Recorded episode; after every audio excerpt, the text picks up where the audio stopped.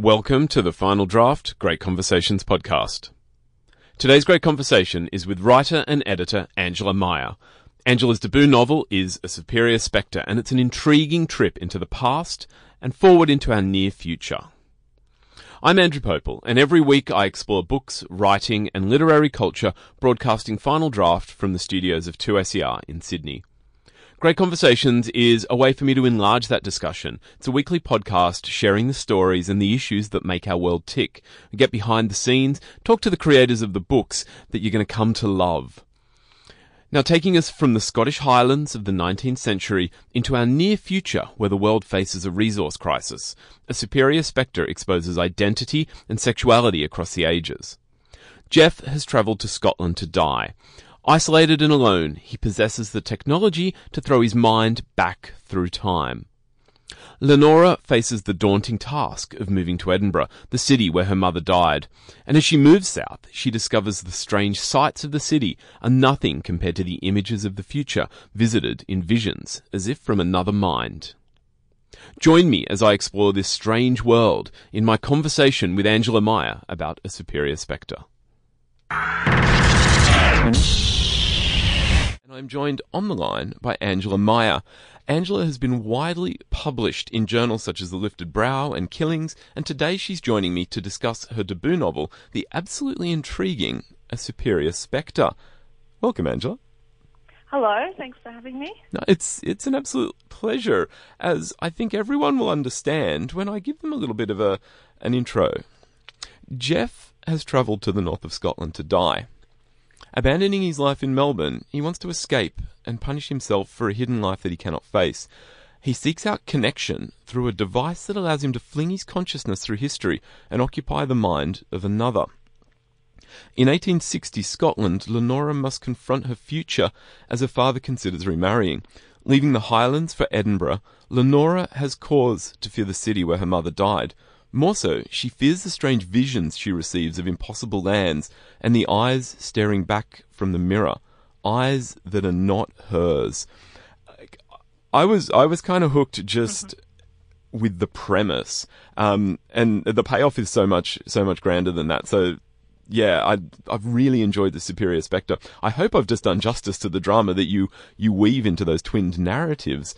Um, in Lenora and Jeff, we have these characters that are forced to confront their world and their natures, and neither of them feel like they belong. Neither of them feel like they can trust the world or trust uh, anyone with their secret.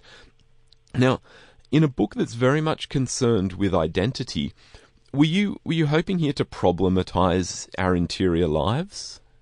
Absolutely. I think that is one of the most interesting things that literature can do. And I think for the reader, to feel both, you know, being entertained by the novel, but to feel this slight disturbance kind of happening within them. I guess that's something that some of my favorite books have done to me. And it creates a very real psychological kind of effect and uh, hopefully also effects on emotions, senses, and everything being kind of engaged by the book. Um, but yeah, there's a lot there's a lot going on with Jeff being in Leonora's mind, Jeff being very, very far away from everything he knew and choosing to let himself die when technology has advanced that, you know, he could pretty much prolong his life on and on. Um, yeah. we have we have this really interesting intersection of taboo as well. Both Jeff and Lenora feel that they can't share their interior world because of taboo around around what what they understand themselves to be experiencing. And it's well i mean do you feel like it's particularly different even though they're flung across sort of two centuries from each other? Would would leonora actually get much more understanding were she to exist in in our early 21st century or or jeff's slightly future version? I think Leonora would still have some struggles. I mean, this is one reason it's really interesting to write a woman in the 19th century um, because while a lot has changed, one telling thing is that some of the reviews have mentioned how they haven't read a book which talks about sort of the feeling of uh, a woman menstruating. And, you know, this is something Jeff experiences because he's living in her body. Um, but I think that's telling in a way that, like, if that's still a new thing, perhaps we haven't come all that far. Um, and sorry, tell me what you were thinking with Jeff with that question. Well, Jeff, we we this is this is sort of spoilery territory. There is so much that's spoilery in a superior spectre, yeah. but but Jeff Jeff is constantly referring to this uh, this shame and and taboo around his his own sexuality and sexual feelings and one thing that I really noticed was that he doesn't fully understand his own sexuality because of this shame. He has never explored it. So he, he I feel like he even makes assumptions about what he is feeling, but he doesn't truly know. Um, so the stigma the stigma that he feels is is quite real. It may be something that, that today someone would shun him for, but I think it's also something that uh, he might not necessarily have need to have this fear of. That's right, and I guess those are questions that I like to be raised. It's a very it's very complex territory, uh, but the shame that he feels for this very specific attraction that he has that he may or may not have explored. Um, the quest- there's a question there in that if he had shared his full self with his wife, who he's left, would he have healed in some way? And um, there's actually a bit of a feminist question there as well about the idea of men and women as friends and um, whether or not men feel they can share their full selves with women or whether they think women would understand the psychological complexity, whether they see them as people enough to know that they might understand that psychological complexity. So there's a bit of a question there, and I find that his wife, uh, even though you don't get much of her in the book at all, is she sort of stayed with me as quite a poignant character who was not treated that well and left behind, and really there was potential there for such a beautiful relationship, perhaps. Um, but the other part of Jeff is he's he's dealing with this sort of shame and he's beating himself up over it. But at the same time, he's he's literally being a predator in the mind of a young woman. So he's feeling a lot of shame over something he may or may not have done and these sort of desires he has. But he's not really feeling that much shame over continually invading the mind of a young woman. Um, I mean, he comes round and, you know, he goes through a lot of thoughts over that, but I think I sort of didn't realize I was saying it as I was writing it, but I realized afterwards that there was an idea there that what he fears having done uh, is more significant when he thinks about in relation to boys and men as opposed to any of the women in his life, whether that's the landlord, whether that's Leonora, whether that's his wife. Yeah, and I really, I, I hope we can come back to the questions that you've just raised around the way women's agency is viewed again across centuries. But first, I, I need to confess um, that I found I much preferred Leonora's company and, and her unfolding story as I read. Um, Yeah, and I think most most readers do and will, and there's there's a definite point to that. Um, but it's been surprising, actually. It's been actually really beautiful to see all kinds of different responses to both of the characters, and how some people are vehemently like responding to one or the other. Because to see that kind of emotion is just astounding to me. Like in the reader, I'm like, oh wow, like something that's come out of your head. And you know, for people to know the characters and for them to have gotten inside their heads, you know, is just absolutely fascinating. Well, Jeff Jeff felt too parasitic. His his recriminations as well. They they just couldn't offset for me the selfishness of his actions. Um, nobody cares what I thought though. I want to know: Do you have a favorite, or did you have a favorite as you wrote? I'm not going to reveal that.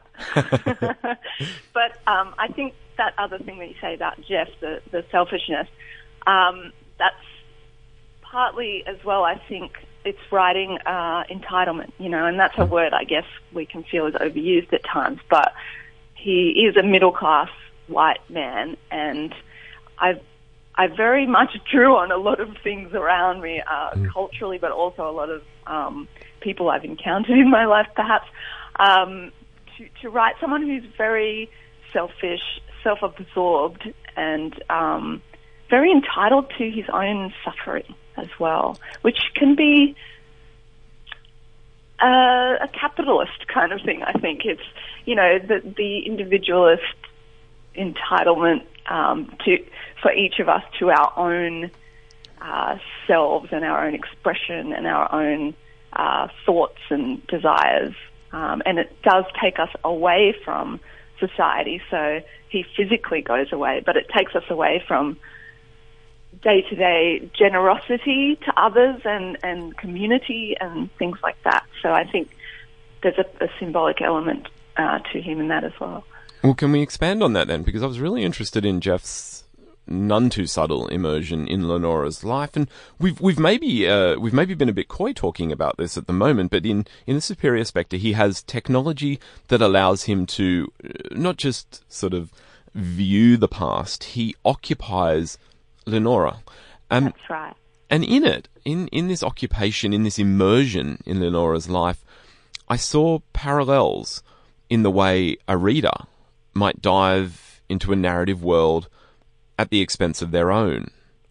Um, yes. a way, a way that, as I confessed off air to you, I, you know, I, I took some solace in a superior spectre as, as a sort of a fantastic, engaging read, um, against other things that I was doing and reading, which were, were maybe more confronting. I could, I could get a little bit lost in the book. Mm-hmm. But, but what I wondered though, can, can our literary obsessions in the same way Jeff's immersion, can they ever become problematic? Say it isn't so. I think this is a question I didn't necessarily mean to have in the book, but when I think about my life and how it's been ensconced with literature, I mean, I was a literary blogger, I was a reviewer, uh, I worked for the Book Trade magazine, I was a bookseller, and now I work in publishing. Uh, books are my entire life, so perhaps there is a philosophical consideration in there of the way that I've lived my life, you know? Mm. Um, to be completely absorbed and obsessed with literature uh, is, I do question, um, is it making, books can make a difference to the world, but only if there is action beyond the reading of the of the page, you know. So um, Leonora could perhaps change Jeff as a person, but only if there is some action beyond you know, him invading her mind and just taking it for his pleasure. Uh, does that make sense? Yeah, I mean, it stands in stark yeah. co- uh, contrast, I guess, to the way we or, or, literary minded people may view the idea of books as facilitating empathy and allowing an individual to move beyond their own their own space. Um, and I, I, liked what you said there about action needs to go further than the page. We can't just we can't just change our mind and then as as Jeff does he sort of has this self-satisfied sense that he can now be be alone he has the luxury of of this solitude that's right mm. um in the second part of the novel you take Leonora's voice into the first person uh, it's a really interesting perspective shift that I found for myself as the reader, but I also wondered about what you wanted to reflect around ideas of consciousness and this immersion of Jeff's that we've just been talking about, this immersion into Leonora's life? Well, I think it's a little bit tied to the last question where um, a book can allow you to, you know, to see from someone else's point of view. So mm. at that point, we're shifting closer to Jeff, but as he's shifting closer to Leonora. Mm. And so then we're kind of channeling through him to also see everything and feel everything that she does um, without this other sort of remove. Um, but then it also allows us to question who is really telling the story and who has the right to tell her story. Um, and of course, uh, without you know giving much away, there are other sort of little clues to that as well. Um, but do you know, when I was writing it, it's funny to talk about in, in an almost academic way because it just happened. Like mm. this is one of those mysterious writerly things, but it just happened. I just was like, this is now in first person. It just started sort of, it's like Leonora um, came closer to me at that point as well. Okay. As she comes to term uh, with her vision, so she very much understands what is happening through Jeff as as visions initially. Um, as she comes to terms with these visions, Leonora reflects that perhaps, collect- uh, perhaps collectively it is mad women who are imagining the future. And Leonora's inquiring mind and her interest in the natural sciences, they mark her out amongst women in her age. So while we as modern readers might recognise her talent, her intelligence, I felt like you were also juxtaposing any progress that we've made as a society with Jeff's disdainful dismissing of of Bethia, her his his um mm-hmm. his landlady's yeah. her writing career. He he just he he's almost afraid of it. What do you feel our past misunderstandings of women and, and of mental health have to teach us about our present? Mm, it's a big question. um, I think that we can still interrogate the way that we look at uh, women's expressions and women's interests, uh, and the way we still, as a society, can jump to, like if a woman is expressing uh, anger or is upset or something, the way this idea of hysteria or something like that uh, is still something that can be jumped to very quickly. Whereas if a man is angry or upset or yelling, it's not, we still don't perceive, it, we don't jump to that sort of perception as quickly. And I'm not just saying that, that men jump to this perception. I'm saying all, like culturally, mm. um, this, you know, stuff is, is sort of ingrained. Um, yeah, so I guess that I definitely, you're definitely right in the way that Jeff reacts to women in the present is a way to sort of show that there's still a way that he is distancing them from him as people. There's a way that he is viewing them as um, silly or as uh, you know he's he's able to dismiss their interests, their uh, the things that they hmm, hang on. He's still able to dismiss their interests, their careers, their desires. Like his his wife, you realise that he was with her for a lot longer than perhaps he should have been if he knew, you know, he didn't want to have children or whatever. He he sort of dragged it out. Um, it's it's a sort of a lack of uh, it's not a lack of respect, but it's an actual lack of seeing women as equal beings, as people with thoughts and desires and emotions that are as valid as as his own. I was also really interested in another um, point that you made against, not, no, sorry, not against, but um, perhaps paralleling this idea of acknowledging women's agency and women's uh, perspective and denying privilege. There was also the sense, and it was um, evoked in a later part of the book by by Edward, where Lenora's she's confessed her visions and is is suffering consequences for that and she's told that she almost should be grateful because you know, if this had only been just a few short years earlier, what she was experiencing might be a whole lot more brutal. And there is still this sense that it's not that you're allowed to ask for more and demand equality. Like, be grateful that it's not worse.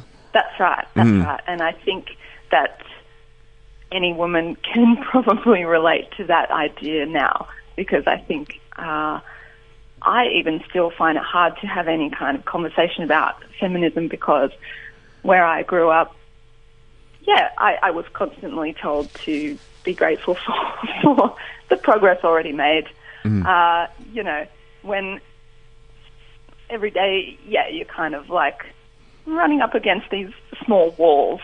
Uh, and it often is just that very subtle acknowledgement that um, if you're in a room full of men, for example, that your your point of view, your thoughts are just as valid. I mean, I worked in a whiskey bar for a while while I was mm. writing this book, and I had three male colleagues.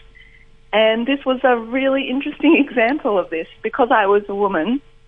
People automatically assumed all the time that I didn't have as much knowledge as them about whiskey, and I was the one who actually had travelled to many of the regions uh, you know, and had this very sort of deep knowledge and um, excitement over it. And I loved to talk about it, but I constantly found it difficult because I was just talked over.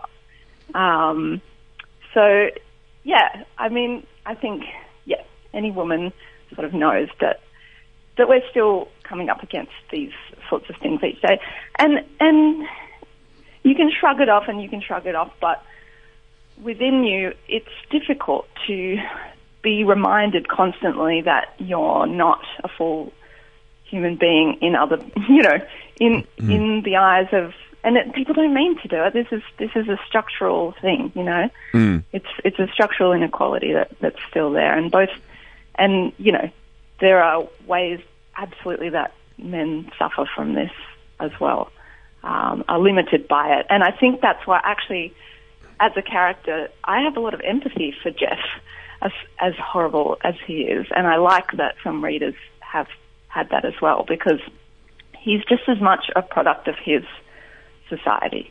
I think. Mm. We are definitely not going to go into the single malt that I've been having with lemon and honey to try and help my throat because I feel oh, like oh no addition. I, f- I feel like you're going to flay me alive for that.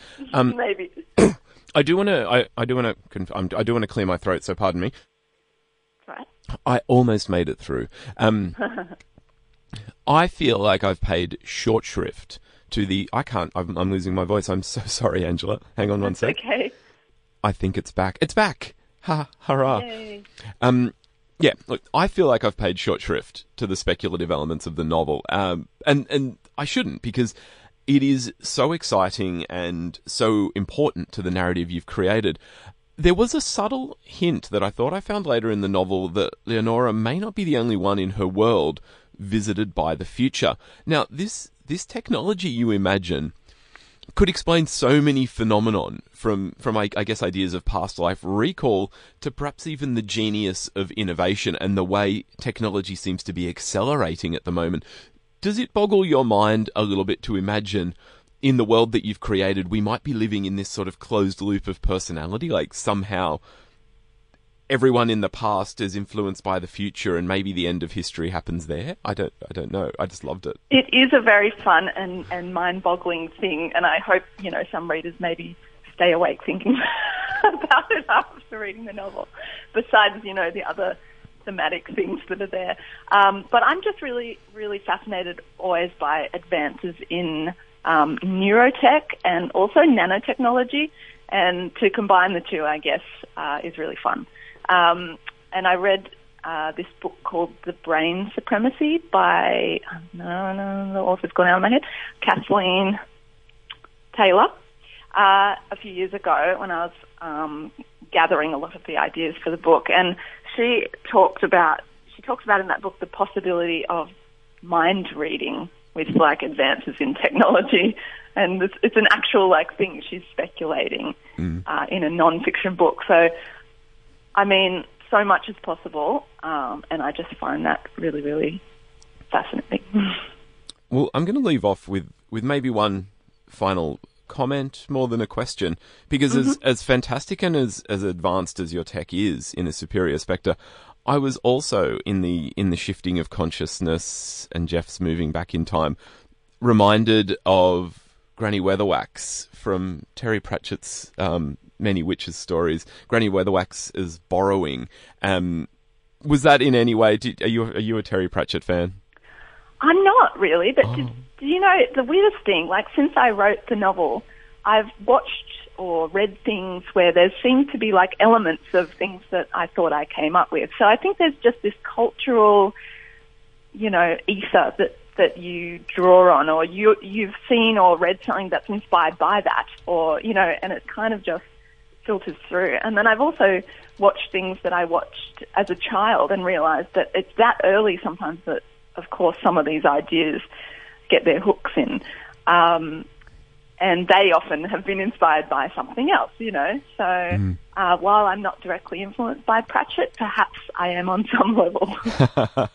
I didn't think I didn't think there was particularly uh, an influence so much as just an enjoyment of the possibility. Um, and I think right. I think another resonance is there's a great quote from Granny Weatherwax, and I feel like we've completely jumped away from Superior Spectre, but I, I think it would mm. resonate particularly with. Um, with Jeff's struggles, and, and that is that evil is when you treat people as things, including yourself. Um, but yeah, I, amazing how That's a I've managed to quote, work. yeah. amazing how I've managed to work Terry Pratchett into this. Um, I am speaking. I'm speaking with Angela Meyer. We are discussing a Superior Spectre, her debut novel, one that I've enjoyed immensely. Um, I'm sort of doing a bit of a radio ending here, Angela, but like I've really in- appreciated the way that you've you've engaged with these questions. Thank you so much. It's been great. That's it for this great conversation with Angela Meyer. Angela's debut novel, A Superior Spectre, is out now through Ventura Press. Great Conversations is recorded on Gadigal land of the Eora Nation at 2SER's Broadway studios in Sydney, Australia. The show is produced and presented by Andrew Popel. If you're enjoying Great Conversations from Final Draft, hit subscribe in iTunes or wherever you're listening to this podcast to discover more fantastic Australian writing. It's going to be delivered straight to your phone every week. And if you are enjoying the show, please rate us. It'll really help others to discover the world of Australian writing. To keep up with the latest books, writing, and literary culture, why not follow us on Twitter, Instagram, and Facebook? You just look for the at Final Draft 2 SER handle. My name is Andrew Popel. I will be back next week with more great conversations from Final Drafts. I'll see you then.